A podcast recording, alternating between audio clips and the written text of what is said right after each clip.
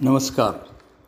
तर आपण या अध्यायाच्या मागच्या भागामध्ये असं पाहिलं की कानिफनाथ आपल्या शिष्यांसह श्रीराज्यामध्ये शिरला होता आणि त्यांनी आणि त्याच्या शिष्यांनी श्रीराज्यामध्ये शिरून मच्छिंद्रनाथाला त्रास देऊ नये मच्छिंद्रनाथाचं मन विचलित करू नये आणि मच्छिंद्रनाथापासून मैनाकिनीला विर विरह होऊ नये म्हणून मारुती कानिफनाथाशी युद्ध करू लागला.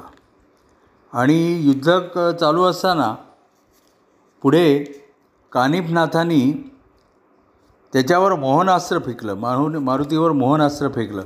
त्यावर बरोबर मारुतीचं मन विचलित झालं आणि त्याचं लक्ष समुद्रात बुडवलेल्या अग्नीकडे गेलं.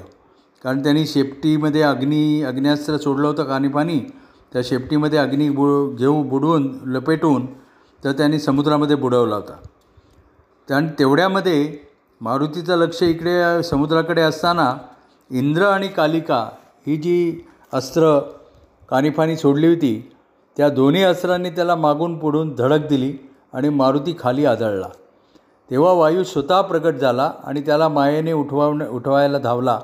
मारुती पुन्हा उठला आणि कानिफावर धावला. तेव्हा वायूंनी त्याचा हात धरून म्हटलं की अरे बाबा रे हे नाथ फार अली बलिष्ठ आहेत. मागे मी तुला सांगितलं होतं की तू ज्या वेळेला मच्छिंद्राशी युद्ध करत होतास तेव्हा पण मी तुला सांगितलं होतं. की हे नाथ फार बलिष्ठ आहेत त्यांच्यावर गुरुची कृपा आहे.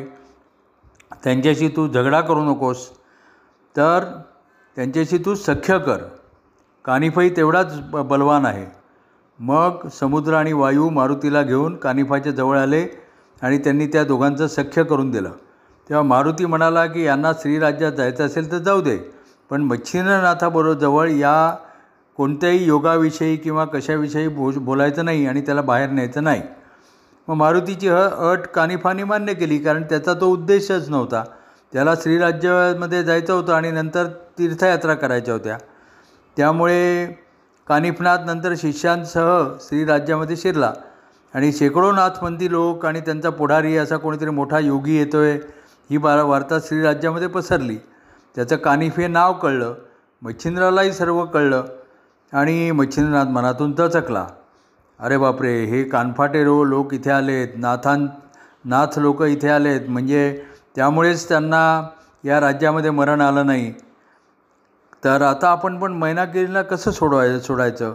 त्याच्या मनात भीती निर्माण झाली पण त्यांनी कशीबशी ती मनातल्या मनात लपवली आणि कानिफाला मोठ्या वैभवानिशी समोर सामोरं जाऊन त्यांनी जालेंद्रनाथाची वगैरे सगळी माहिती काढली आनंद प्रगट केला आणि त्या सर्वांना श्रीराज्यामध्ये घेतलं. आणि मग कानिफाला आणि त्याच्या श्री सातशे शिष्यांना श्रीराज्यामध्ये महिनाभर ठेवून घेतलं. आणि त्याच्या पुढे काय झालं हे आपण पुढल्या अध्यायामध्ये बघू. नमस्कार. धन्यवाद.